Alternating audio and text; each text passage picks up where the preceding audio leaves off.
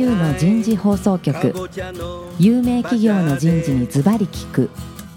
年間約500社を訪問し続けている人事のスペシャリストでありシンガーソングライターとしても活躍する楠田優が有名企業の人事を招いて企業が抱える課題や実際の事例を紹介しながら解決策を模索していきます。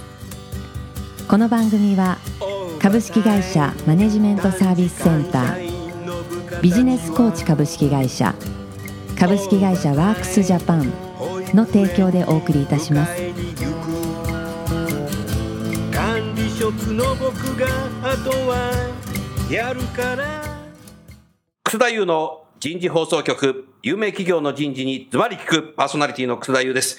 えー今日も東京港区赤坂にあるプロフューチャー23階のフロアから番組をお送りいたしましょう。先週、先々週からお送りしている大きなテーマは、組織が勝ち残るための戦略人事。今日は第3回目ということで、P&G、GE、メルカリでの戦略人事の事例について、木下さんにお話をお伺いしたいと思います。早速ですが、ゲストの方をご紹介いたしましょう。株式会社メルカリ執行役員 CHRO、木下達夫さんです。木下さん、どうぞ今日もよろしくお願いいたします。よろしくお願いします。続きまして、株式会社マネジメントサービスセンター執行役員の福田敏夫さんです。福田さん、どうぞよろしくお願いします。よろしくお願いします。最後に DDI コンサルタントの市川洋平さんです。市川さん、どうぞよろしくお願いします。よろしくお願いします。さあ、木下さん。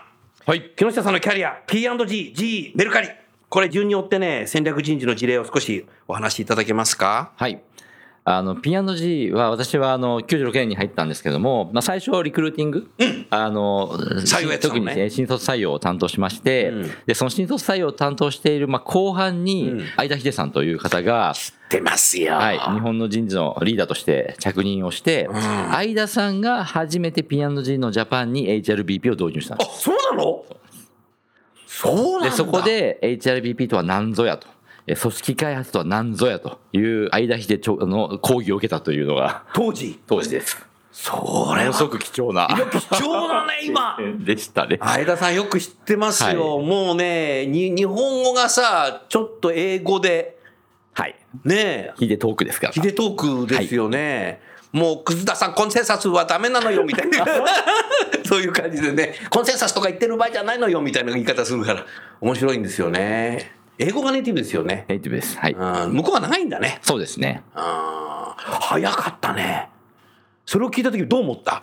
いや、それを聞いて、うん私がその P&G に入ったのは、うんまあ私は学生時代マーケティングを勉強していてそれで P&G に興味を持ったんですけども、うんまあ当時 P&G の採用やってる方から、うん P&G はマーケティング部門だけじゃなくて、はい例えばその人事とかでも使ってるんだという話を聞いて、おやおやそれが非常に変わってるな、面白いなと思ったんですね。な。るほど。で、そのマーケティングを、まあ最初リクルーティング？というところで、これは本当にマーケティングとの関連性がものすごく高くて、なるほど。いかにブランディングをして、優秀な方に興味を持っていただいて応募いただくかというところで、うん。非常にあの、あ、これマーケティングの関連性本当に強いなと思ったんですね。うん。ただその社内っていうところでは、どうなのかなっていうのは、その時はまだ経験していなかったので、うん。まあそういう意味では、相田さん来ていただいて、うん。その初めて自分がその組織担当人事というのにアサインをされて、ん。で、そのいわゆる社内に対してそのマーケティングの考え方がどう使われるのかっていうのを、そこで体験できたというのは非常に面白かったですね。いやー、すごいね、福田さん。当時からやってんだよ。早いですよね。今はなんかね、やっと HRBP とかって皆さんね、うん知るっていう方もいらっしゃると思うんですけどね。20年前から HRBP ってね。それすごいね。はい。で、その時に、うんその、マーケティングをどう使うかっていう話にに関連してるんですけども、はいまあ、P&G は、あの、当時からエンプロイーサーベイっはい。ていうのを、あの、全、グローバルに展開していて、うんで、私がその担当する組織の当然スコアとかももちろんあって、なるほど。で、そのいったスコアを分析しながら、じゃあ自分が担当する組織の能力において、今何ができていて何ができてないのか。はいで、それと、その部門が目指している方向はどこで、じゃあその方向に必要な能力は何かと。で、そこでどこにギャップが生じてるかなっていうのをん。分析して、そこからこういう人事のうちが必要じゃないですかっていうのを提案をするというのが、まあ、相田秀さんが、まあ、当時していたモデル。で、まあ、それを、ある意味私は本当初めてやったので、ん。相田さんのこのモデルにもそのまま従って。そのまま従って。はい。あ、なるほどと。じゃあ組織診断のスコアがあって、じゃあこの結果からこうですかねみたいなのを、私が担当したのはちょうど IT 部門だったんです、はい。社内 IT 部門なるほどなるるほど。いわゆる CIO の方とうん、その部門のマネージャーさうんんとその膝を突き合わせながら、んまあそのけんけんがくがくしたっていうのは今でも覚えてますね。やっぱ相田さんはやっぱり P&G の本国の方で、はいエキスパットとして日本に来たんだよね。そうです。ここがやっぱりすごいよね。で、彼はいいタイミングで来ていただいたのは、日本に来る前フィリピン、はい。P&G フィリピンにいて、あそうなんでしたっけ？で、それそこで彼がその打ち立てた間モデルっていうのがあるんですけども間モデルっていうはい、うん。そのモデルをある意味試して、うん。で、それがものすごく成功して、うん。で、えーの、その P&G のフィリピンの業績も良かったし、うん。そのエンゲージメントレベルもものすごく上がったと。で、その時の率いた P&G フィリピンの CEO が、うん。その後 P&G ジャパンの CEO にあ、そうなんだ。をして、うん。その時間差で、その後にその相田さんが、やはり HR としてやってきたというパターンなんですよ。なので、フィピアンジーフィリピンの方が、あの、組織サイズとしてはその小さかったので、そのより大きなスケールで、うんまあ、それを日本でやろうと試すみたいな。で、そういうところで、ある意味これはもう自分としてモデルとしてはもう一回回してるから、その自信があるし、絶対日本でもうまくいくはずだみたいな。で、自分とその CEO のパートナーシップはもうすでにできていて。できていてで、ある意味それを信頼されてるから、ある意味ここにまあ呼ばれたみたいな。うおというところで、トなるほど、みたいな。ストーリーがすごい。これがビジネス、HR ビジネスパートナーということか、みたいな。っていうのは彼自身がある意味ロールモデルを示してくれてたし、それをいかにこう戦略的にあの仕掛けるかっていうところで、そのエンプロイサーベイとかも使いながら、どうそのストラテジックに行くかっていうので、そのモデルを本当示してくれたので、あの本当に私も含めて、今までその HR って何するところなのかなっていうので、こう、ぼんやりしてたところが、本当に明確になって、非常に勉強になりましたね。楽しくてしょうがなかったんじゃない？面白い面白かったです。面白いよね。はい。そういうことなんだよ、福田さん。すごいね。すごいですね。で、実際、その後日談が、うんその時のジャパンの CEO が、実はその後プロモーションをして、P&G のグローバル CEO になっちゃう。え、そうなの？うわなんかさ。で、あの、相田さんもリレーションもあって、グローバルのそのエグゼクティブのディベロップメントの HR ヘッドあ彼がねはい。グローバルのヘッドクォーターに、あの、彼が行って、あの、引退する前ですね。えんーなので、素晴らしいキャリアだと思いますね。あなたは偶然にもそこにいたってこと そうですね。その early stage で。 early stage にいたってことだよね。はいああなたもそこで鍛えられたね。間違いなく鍛えられました。いそこの経験が今も生きてるね。はい。なんとなく、その時に、やっぱりこの自分が担当するもん組織の課題はこうなんですっていう時に、いやその課題をじゃあこのフレームワークで言うと表現してみてみたいな。なるほどとか、なるほど他の HRBP と議論する中で、あ、これがあるべき姿なのかなっていうのをいろいろ他の方から学べたっていうのは、あの、自分の原体験になってますね。なるほどね。はいその一つね、お聞きしたいんですけども、木下さんからご覧になられて、相田さんの最も書く、これなんだな、彼が伝えたいことが、これが一番重要だったんだなっていうことを挙げるとしたら、どんなことが挙げられます？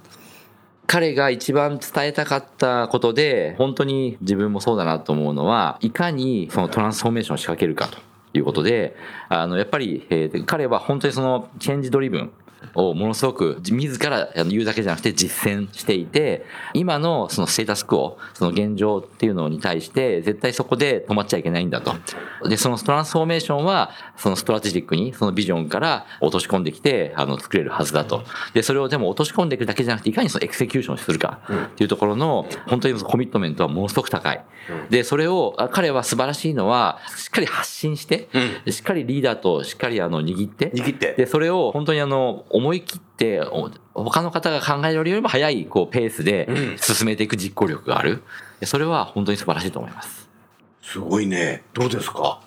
チェンジをこう仕掛けていった、このすごい大変換期にいらっしゃったと思うんですけれども、その合理的な、合理性だけでなかなか飲み込んでもらえないようなあのところもあったかと思うんですけれども、そこにあの、立ち会われていた中で、その合理性と情緒のぶつかり合いっていうんですかね、そこの部分で非常に難しかった点だとか、もしくはそれを乗り越えるためにこんなことをしてうまくいったですとか、そういったところありますでしょうか？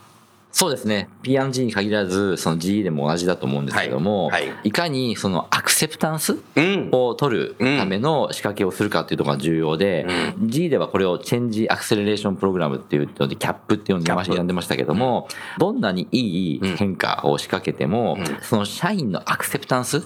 それは非常に良い良いことで、自分もそれに対して前向きに取り組みたいというふうにならなければ、実際の効果は出ないという。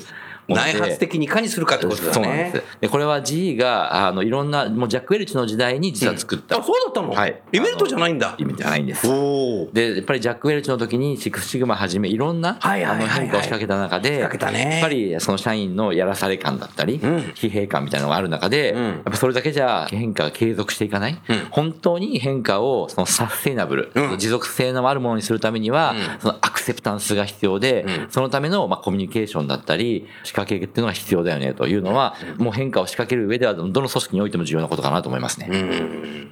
すごいね。最近のあの若者の言葉であのエモーションのエモいっていう言葉がエモい？なるほど。しますけれどもおっしゃる通りですね。まあいかにそのストーリーを語れるかみたいなストーリーテリングだね。はいス。トーリーテリング。で、そこはその、あホワイっていう、その何のためにこれやるんだっけっていう部分も大事だと思いますし、その中でやっぱりアーリーアダプターの方が必ずいらっしゃって、うんストーリーをいかにこううまく共有して、共有してで、やっぱりあ自分もそうなりたいなって思うフォロワーをいかに増やしていくかっていうのは、その、強制されたから動くのではなくて、本当に面白そうだなと思うからそっちに乗りたいっていう、そのムーブメントを作る。それもさ、木下さんよく聞いてるとマーケティングじゃない？おっしゃる通りなんです。はい、その通りです。ねえ。はい。ねえ。あれ、面白いなあ人事マーケティング勉強した方がいいぞ。じゃあ、ま あなるほどで。そのマーケティングをするときに、やっぱりすごい重要なのは、そのインサイトなんですよね。なるほど。これあの、コンシューマーインサイトっていうのは、はい。あの P&G とかマーケティングの会社では絶対言いますけど、人事のところで言うとエンプロイインサイト。うん。どこにドライ、そのドライバーがあるのか。で、例えばメルカリで、あの、組織サーベイをする、してるんですけども、はい。内政の、あの、いくつかある質問の中で、じゃあ本当にあの、一番総合満足に貢献してる項目ってどれだろう、その相関性みたいなのを見たんですね。で、そうするとその相関性の中で一番スコアが高かったものは、自分が成長してるというふうに実感してる。で、この会社に入ることで成長する機会がある。うんで、これを、に対して、それをポジティブに答えてる人っていうのは、相互満足度も高いっていうことが、あーなるほどあの、相関性で分かってるんですうんよ。で、そういったそのドライバーをしっかりと把握して、んそこに刺さるように、いかにコミュニケーションなり、あの、ストーリーを語れるかっていうのが、重要だと思いますね。なるほどな。相当だからコミュニケーション能力高くないとダメだね。そうですね。鍛えないといけないね。もうまさにでも本当に木下さんのお話で興味深いところっていうのは、その相関性の中で成長っていうところですね。あの、マズローの5段階欲求の一番上が自己実現欲求ですよね。自己実現欲求って何かっていうと、達成、成長、貢献ですから、その成長というところ、まあその先には貢献、社会の貢献とかが、重なってくるんだと思うんですよね。そうで。そこにやはり何か価値を見出すとか、やりがいを見出してきた、これ強い組織ですよね本当。ですね。認めてもらうとか、金銭的なものはもう飛び越して、自分の成長って、これは本当今のキーワードじゃないかなと思います。うん。そのためにどれだけ、まあ、面白い仕事、ストレッチアサイメントも含めて、あの、面白いプロジェクトも含めて、いかにこう、そういった機会を作れるかっていうのも、あの、腕の見せ所だと思いますし、あとはやっぱ本人のやりたいことをどんどん手を挙げれるようなその仕組みっていうのが、すごい重要だなと思いますね。その例えば成長してる感っていうのを定点観測かなんかして本人が見える。いや去年の自分よりも今年の自分がこんだけ成長した。そのなんか人事のシステムを使ってるってことはあるんですか？まあ、さっきの四半期ごとのサイクルっていうのが、まあ、それを担保するようになっていて、やっぱりそのフィードバックループが大事だと思うんですよね。フィードバックがね。はい、で私も P&G あの自分がキャリアのその初期の段階で、その P&G で本当に感謝してるのは、P&G は本当にフィードバック文化が素晴らしくフィードバック文化がすごいの。素晴らしいです。わお。今から考えても本当に素晴らしいです。で、やっぱり新卒で未経験の方を採用して、そうですよね。即戦力で、あの、本当にもうパフォーマンスを発揮させるようなカルチャーなり仕組みになっていて、で、これ素晴らしいのは何をやっても、必ずいろんな方から、ここはプラス、ここはデルタみたいな感じで言ってもらえるで、それは自分が、例えば3年とか5年とか経ってきて、少しこう、慣れてきて、大きな仕事を任されるようになっても、自分の後輩からもちゃんと言ってもらえるし、後輩からも言ってくれるんだはいあの、シニアな方からも言ってくれるし、やっぱりフィードバックはギフト。だからお互いに。ギフトなんだはいフィードバックはお互いにあげるのが、もうこれはもう仲間として当然ですというカルチャーなんですよ。わおで、それが本当もう、しかもそれが質の高い、ちゃんと相手のことを考えた建設的なフィードバックなんで、それをやっぱり受け続けると、そのフィードバックループが回るので、どんどんどんどんやっぱりその成長していくんですよね。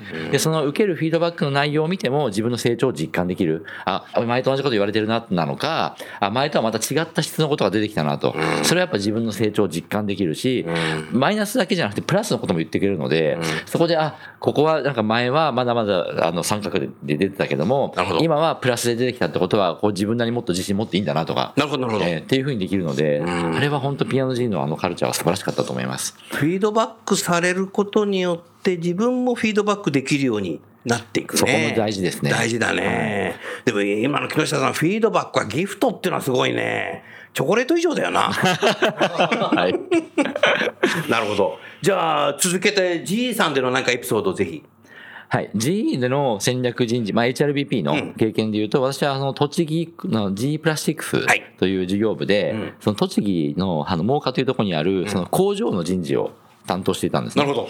で、その工場の人事が本当にあの面白い経験で、工場自体は厳しい環境に置かれていて、どんどん海外に生産移管してしまったので、ほぼ規模が半分になってたんですね、そのピークの。うん。で、ものすごくエンゲージメントも下が下下がっていて、もう経営陣への不信感がものすごく高かったうん。っていうところに私が人事のサイト、人事のマネージャーとしてあのアサインされたという状況。そうなんだ。はい。うん。で、当時のあそのミッションは、いかにこの工場を再生するかというところで、もちろんその工場長をはじめ、その工場のマネジメントチームが一生懸命頑張ったんだけども、何せその経営陣とその社員の間にものすごく大きな距離感があって、あの、もうコミュニケーションがあまりですね、うまくいってなかったんですね。で、そこに、あの、私が行ってですね、どうこれを、距離を縮めて、一体感を出して、この工場の未来をみんなで書くかみたいないうところで、本当に面白い仕事だったんですね。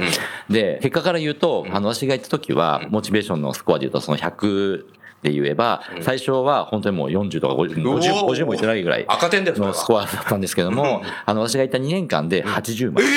のが本当に自分のの？成功体験で、で、これはもちろん自分だけの力じゃなくて、その時の本当マネジメントチームみんなが、あの、真剣に向き合ってやったのし、あの、本当現場のメンバーたちもそこに参画して、すごくいいムーブメントを作られたので、あの、組織としての成果だと思ってるんですけども、まあ自分はその、ファシリテーション、いわゆるこう、同化線にはなれたのかなというふうには、いいエピソードだね。ええ思って同化線いいね。思っています。なので、これは一つの自分の HRBP としての成功体験なんですね。で、やっぱり取った打ち手は何かというと、まずその工場の未来は何ですかと言ったときに、いや、今までは確かにそのどんどん海外に生産移管して、その縮小縮小でした。でも過去を見ても、あの、始まらないですよねと。どういう未来がこれからありたい姿なんですかあるべき姿なんですかと。で、これは工場だけで話すことでもなくて、その営業なり、その事業のその経営、人とと合わせたときに、あとはグローバルでの位置づけ合わせたときに、やっぱり自分たちのやっぱり存在意義を再定義する必要があると。その再定義は何かというと、今まではアジアの一番大きな生産工場で、アジア中、せもしくは世界に輸出してましたと。なので、今までは本当ボリューム、が存在意義だったんですね。でそこから質への転換ですと、量から質だと。で、日本にやっぱお客様がいるんです、引き続き。自動車会社さんなり、電気会社さんなり、いわゆる樹脂を、工業用の樹脂を使ってくださる日本に、あの、素晴らしいお客さん、世界的なお客様が日本にいて、で、自分たちはそういうお客様にとって、最先端な材料を提供して、そこでスペックを取るスペックセンターになるんです。と。なるほど。で、そこでスペックを取ったら、そのプロダクトを生産するのは中国かもしれない。もしくは、その私が、あの、一回赴任でいたタイかもしれない。で、あの、それはグローバルで果実を取ればいいので、別に日本で作る必要はないですね、と。ただ、今後もそういったお客様から新しい、あの、商売、まあ注文をもらうためには、お客さんも今困ってる悩みがあるんですと。じゃあ次の次世代のテレビはとか、次世代のゲーム機はとか、次世代の自動車はと、そこに対して自分たちはこういう材料だったらこんなことできますと。いうことをどれだけ提案できるか。そうすると今はない新しいプロダクトをやっぱり日本が開発して、で、これは研究開発チームだけではなくて、その製造のイノベーションというのもあるので、その難しい製造に挑戦して、今までなかった材料を世の中に送り出す。で、それによってって日本のお客様からやっぱりその採用される。なるほど。なので自分たちはそこに存在意義があるんです。なのでもうサイズじゃないと。でも世界に他の工場が絶対できないようなその生産プロセスっていうのを確立する。ワクワクするなそこが自分たちの存在意義ですと。うんで、じゃあ自分たちの強みは何かっていう時に、やっぱり他の新興国で作った工場よりも圧倒的な歴史がありますと。30年の歴史がありますと。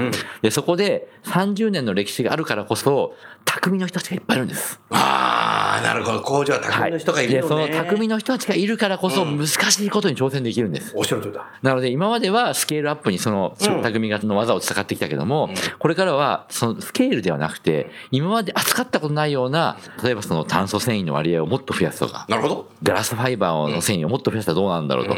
今までは作りにくいと言って諦めていたあの難しい配合をなんとか作れるようにできる生産プロセスはないか、もうその試行錯誤なんですよ。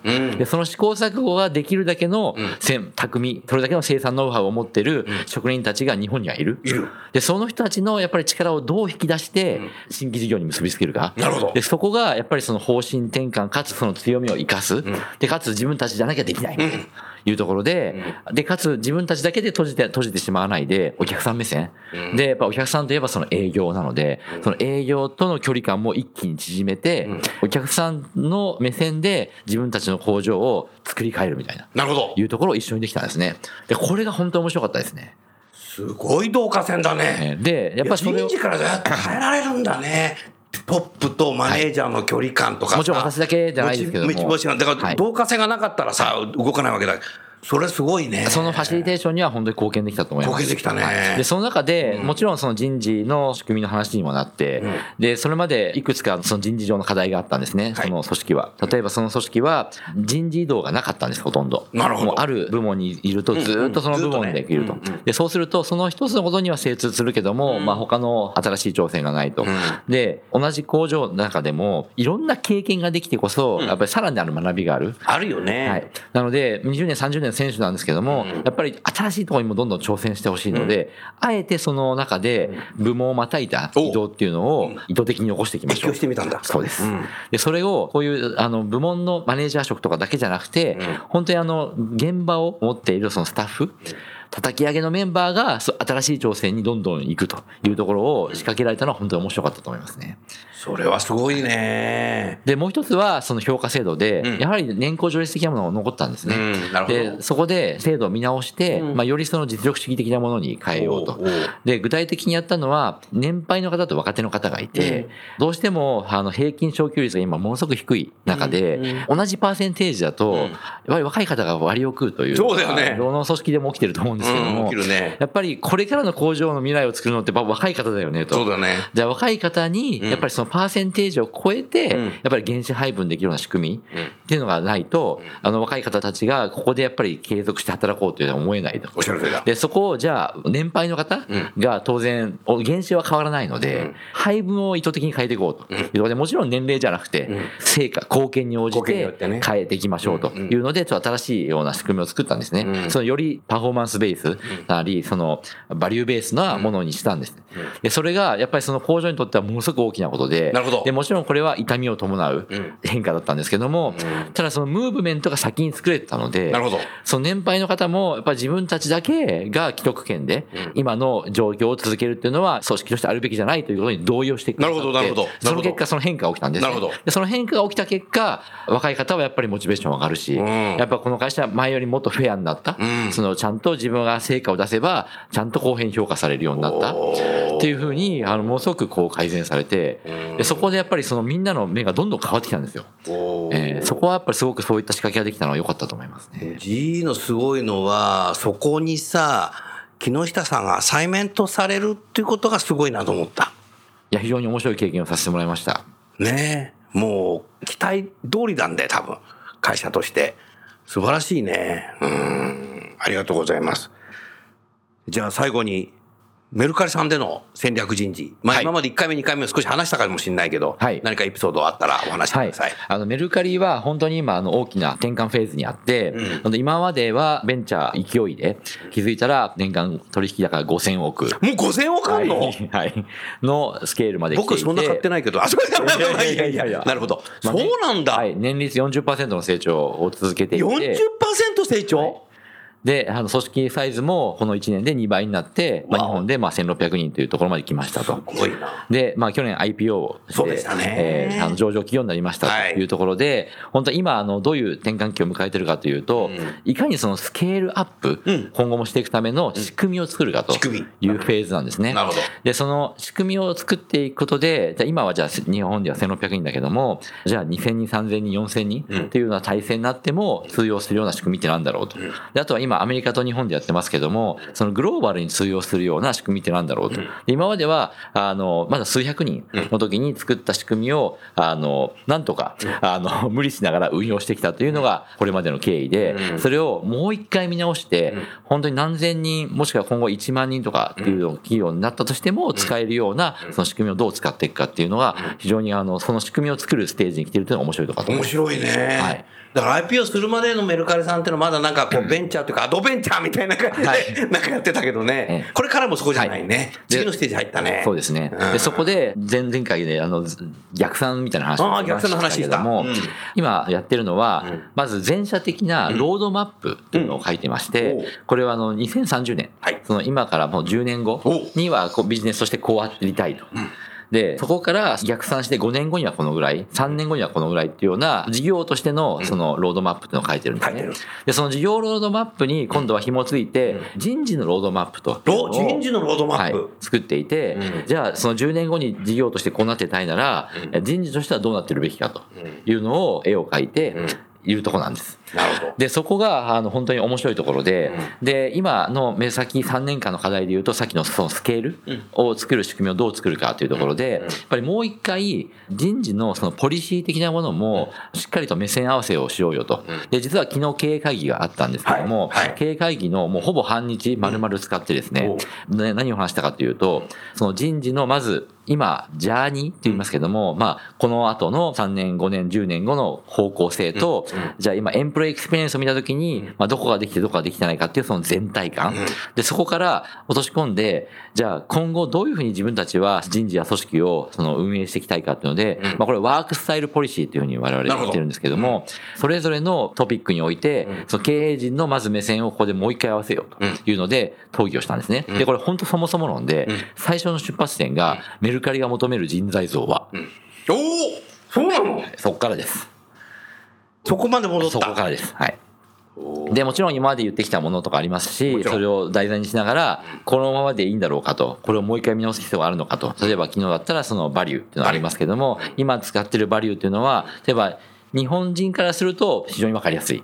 けども、これは本当にノンジャパニーズからしてもわかりやすいものなのかどうかと。で、それをもっとわかりやすくするためにどういうことをしてたらいいかということをまず昨日話したりしました。真剣にやってんだね、そういうことかなり真剣にやってます。その延長で、例えばじゃあ globalization、自分たちが non-Japanese の割合がどんどん増えていく方向で、今後もあのロードマップに照らし合わせると、はい。ますますグローバルの non-Japanese の割合っていうのはもっともっと増えていって、なるほど。え10年後にはおそらく Japanese はマイノリティになってるはずだ。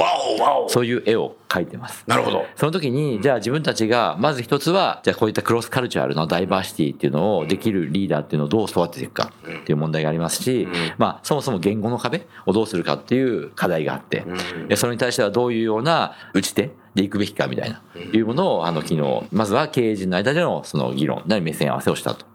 で、そこから今度はじゃあ採用基準はどうするのかと。えー評価の仕組みはどうするのか、福利厚生とかあの報酬とかはどう考えるのかみたいなところを、本当一つ一つのテーマで、自分たちは今こうやっている、でもロードマップを考えたら、今後こういうふうにポリシーを変更していく必要があるのじゃないかと。もしくはこのままでもいけると。いうところを一個一個ですね、すり合わせて、なるほど。で、そこからこう出てきた方向性で、じゃあ、えーとまた来週、あの、その、もう少し今の、今回目線合わせたものの方向性に従って、より詳細なプラン持ってきますよと、みたいなところで、こう、あの、サイクルが始まってるんですけれどもこれが本当にそその、もう、すべての人事制度を、ある意味、こう、すべてもうオーバーホールですかね。あ本当だね。して、はい。で、これを本当もう、何千人、一万人の組織になっても、いかに通用するものにするかっていうところで、あの、人事だけが勝手に考えるというよりは、まずは経営陣と目線合わせて、この組織を、この会社をどういう方向にしたいというふうにして、そうなんですよ。で、できるところが、今本当面白いところですね。はい。面白いね。で、これ、正解はないので、確かに。やっぱりその自分たちがこれを、ねこれを決めていくっていう。信じて、はい、で、やっていく。で、やっていく中でもちろんこれを、が修正必要だと思ったら、また見直して変えていく。それはトライアンドですね。はい、さっきのあの、エビテストみたいな話がありましたけどただやっぱりその大方針っていうのは、やっぱりその経営陣で同じことを語れるようにしたいよねと。なので、まずはそこの目線を合わせようみたいな、いうところですね。そうすると、聞いてるとさ、多分リスナーの方も思ったんだろうけど、メルカリの人事にいるとさ、そういうことを経験しながら自分も成長できるなと思ったんじゃない？新しいことをどんどんあの仕掛けていかなきゃいけないので、うんそういう意味では本当に面白い経験できると思います。うんすごいね。前年より40%、2桁成長してんで、2桁でも40%だよ。ねえ考えられないですよね。この時代。木下さん、僕さ、バブル最初から最後までさ、経験してるけどさ、はい。40%ってのはなかったね。バブル時代。30%っていう会社結構あってさ、僕のいた会社も30%みたいなのあったけど、40%ないね。これすごいね。でもその会社の成長にさ、やっぱ人事も合わせていかなきゃいけない。ものすごいスピードでやらないとダメだもんね。おっしゃ。るですね。やっぱりコアビジネスで40%成長しているのもあるんですけども、去年からあの今年の一番大きな違いは、そのメルペイ、知ってる知ってる。決。済事業がもうローンチをしていますけども、本当にまだ1年ぐらいの、この新規事業始めてからまだ1年ぐらいで、で、実際もう5000億があの取引されてるわけですから、そね。その5000億のその流れ、お金の流れを使ってどうやってその滑らかな決済、滑らかな取引っていうところを新しい世界世界観を作っていくかというところは、あの本当に面白い仕掛けをしてるんですけども、これはまあでも投資といえば投資事業ですよね。でそれをどういうふうに今後新しいその収益につなげていくかっていうのはものすごく大きな挑戦をしてるなと。でもう一つはその US の事業で、US の事業は4年前のメルカリというふうに言われていて、なるほど。はい。事業のサイズで言うと、ちょうど日本のメルカリの10分の1ぐらいなんです。なるほど。で、アメリカとあの日本の違うところは、アメリカのこの中古品ビジネスっていうのはもともと eBay さんが結構大きくて、そうだね。実はマーケットサイズで言うと日本の10倍あると。えー、そうなの？分かってるんです。eBay ってそうなんだ。はい、でもちろんアメリカ大陸は広いですし、ん。あの州も多いですしそれぞれの個別事情もあるので、日本よりもやっぱり難易度は高い、で競合ももちろんいる、っていうのはもちろんあるんですけども、今の段階でその10分の1で、そのお客様、アメリカでメルカリのサービスを使ってるお客様のそのリピート度合いであったり、このサービスに対するロイヤリティの高さっていうのは4年前のメルカリユーザーと同じぐらいなんです。うわなので、自分たちはものすごくその自信は持っていて、で、それで実はもうつい最近、アメリカのテレビ CM 投下を始めた。あ、テレビ CM やってんの、アメリカで？そうなんです。で、ここは思い切って、自分たちのプロダクトは、やっぱ日本と同じぐらい、アメリカのお客さんにとって使い勝手のいいものになっている。で、あとは、どれだけその、使ってもらうか。一回でも使ってもらえばリピートしてもらえる自信があるというので、一気に知名度を上げに行ってるんですけども、でそこは本当に成功すれば、今の日本のメルカリ以上の大きさに成長できるポテンシャルを持っているので、う本当にもう US も本気で取り入ってるんですね。なので、日本の成長はかなり、あの、順調に来てるんですけども、もうそこに本当にあの、安心しないで、積極的な攻め手を打ってるっていうところは本当にゴーボールドだと思いますね。で、いかにそれを、じゃあその人事として、そこに対して、どれだけそれを、その戦略が実現できるように、あの支援できるかっていうのは本当に面白いところだと思いますね。福田さん、今聞いててさ、人事の方なのに、かなり経営目線でお話をされてるけど、日本の企業ってこういう方っているんだけども少ない。そうですね。ねまさに戦略人事そのものですよね。今お話をお伺いしてると。あの、もう一つと事例で、あの、メルカリの事例でちょっとお話しできることがどうぞ、米国の事業がものすごく重要ですと。で、米国においては、やっぱりそのシリコンバレーの本当にもう人材のタレントを獲得競争がもう本当にもう激化していて、そうだよね。プライスもかなり上がってますし、ん。もうよっぽど魅力的な組織じゃないと本当になかなか来てくれない。来ない。っていうのがまあ現状ですね。で、その中で、じゃあ、このメルカリとして、グループとしてどうやってそこに対してうまくスタッフィングするかっていうところで、かなりユニークなことやってるのは、まずは、メルカリの、アメリカの、あのビジネスを助けるチームが専属で日本にいるんです。えなるほど。本当アメリカのビジネスのことしかやってないです。はで、でこれなぜかというと、もちろんその、プラットフォームとしては日本のプラットフォームのテクノロジーを使って US のビジネスを展開するので、はいもちろん日本のテクノロジーを分かっている方が US の事業もサポートするというのはもちろんあるんですけども、単にその日本のものを US に持っていくっていうだけではなくて、US のやっぱりお客様に使ってもらいやすいようなプロダクトの開発っていうのも日本でエンジニアがやってるんですね。なるほど。で、そこは、そのシリコンバレーが本当に獲得が難しいので、日本の逆にエンジニアがリモートだけどもサポートして、エンジニアリングのケーパビリティというのをその担保しているというのがあります。で、そこで働いているメンバーは、8割以上ノンジャパニーズ。で、これも非常にインターナショナルなことになっていて、で、やっぱり、あの、いろんな国から採用してるんですけども、やっぱり日本で働きたいっていう方は結構いらっしゃる。なるほどエンジニアで。でもソフトエンジニア、エンジニアの方は、あの、本当にもう腕に職系なので、どこの国でも働けると思うんですよ。で、まあ、前はシリコンバレーで働いてたっていう人もいるけども、例えばご家族の都合とか、ご自身の興味で、まあ、日本で働いてみたいと。で、我々としては、まあ、日本に行ってくれた方が、今は US の仕事してますけども、今後、またそれ以外の仕事に関わってもらえるチャンスもあると思うし最初は、まあ、日本語ができない方もいらっしゃるので、まあ、その US の仕事であれば100%英語で業務ができる。なるほど。ので、日本で生活をしながら、まあ、日本語も学びながら、でも仕事は100%英語できるというところで、ノンジャパニーズの方にとってはとても入りやすい。入りやすいねはい。なので、面白い仕組みだねはい。なので、去年、インドの IIT はい。の新卒学生を取ってきたんですけども、実は33人取ったうちの10人はこの US の授業33人も取ってんの？はい、うん。この US の授業に配属になっていて、でやっぱりここはあのもう100%英語なので、彼らの本当強みをもうすぐに発揮できる。お本当だね。で実際にあの新卒で入ってももう即戦力として活躍している方いらっしゃるのででそこは日本語はできないことはハンデにならないっていう意味では非常にいい成功パターンになってます。面白い仕組みだねえーなのでそこが本当その US の事業をあのブーストするためにやっぱり必要なエンジニアリングの能力をまあそういう形で日本で持ってくる日本で獲得するっていうのがまず一つあの打ち手ですね。でもう一つの打ち手はインセンティブ。うん。でやっぱりそのシリコンバレー系の特に IT 企業は RSU、うん。まあそのストックオプションの形が今はその制限、リストリクテッドストックユニットっていうあの制限株で、株式ユニットで渡すっていうのが G も導入してましたし、大体アメリカの企業の、あまあ global company はかなりこれはあのコ common practice になってると思うんですけども、まあそれがないと本当にその優秀なタレントを引っ張れないというのがあの現状だと思うんですね。で、やっぱりメルカリも global tech company として、まあそういったあのまあ GAFA から来てくださってる方もいるので、やっぱそこにやっぱり見合ったインセンティブのプランを用意しようっていうので、やっぱ RSU を導入したのがこの12月。そうなんだ。そうなんです。で、ここはあの、本当にもう、あの、経営陣でもかなりあの議論して、やっぱりそのキャッシュで渡すよりも、そのストックで渡してその会社の成長をみんなで共有したいと。いみんなでその報酬として共有したいと。で、この RSU はやっぱり特にニーズが高かったのは、やっぱり日本以上にやっぱり US の事業。やっぱりそうだ。そうなんです。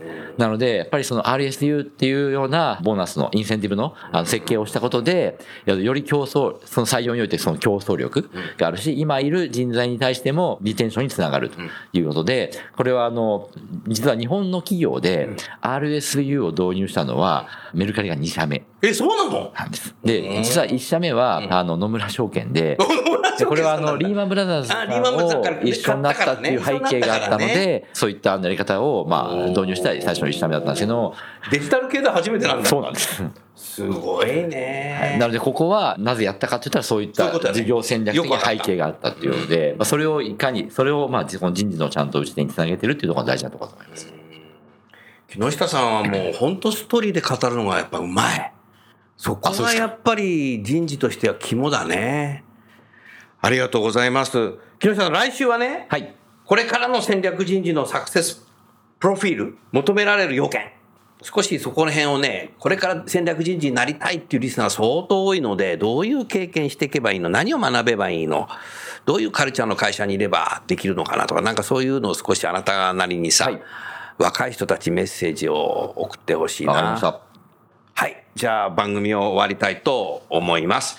えー最後にゲストの方をご紹介して終わりましょう。メルカリの木下さん、マネジメントサービスセンターの福田さん、DDI の市川さん、今日もどうもありがとうございました。ありがとうございました。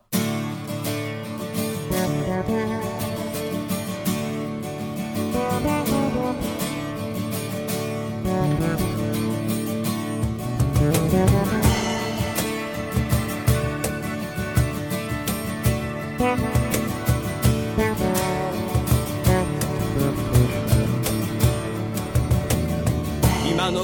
日の話はいかがでしたか？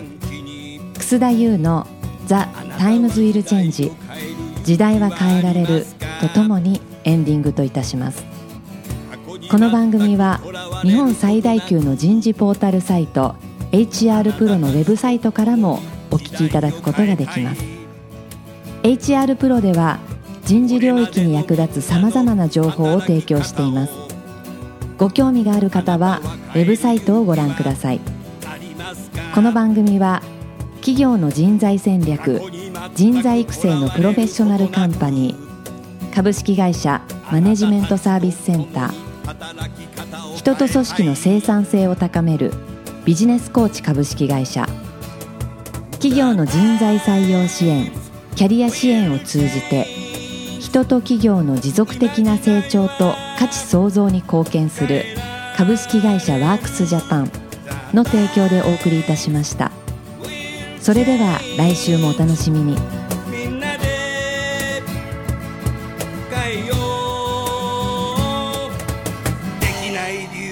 述べている場合ではない。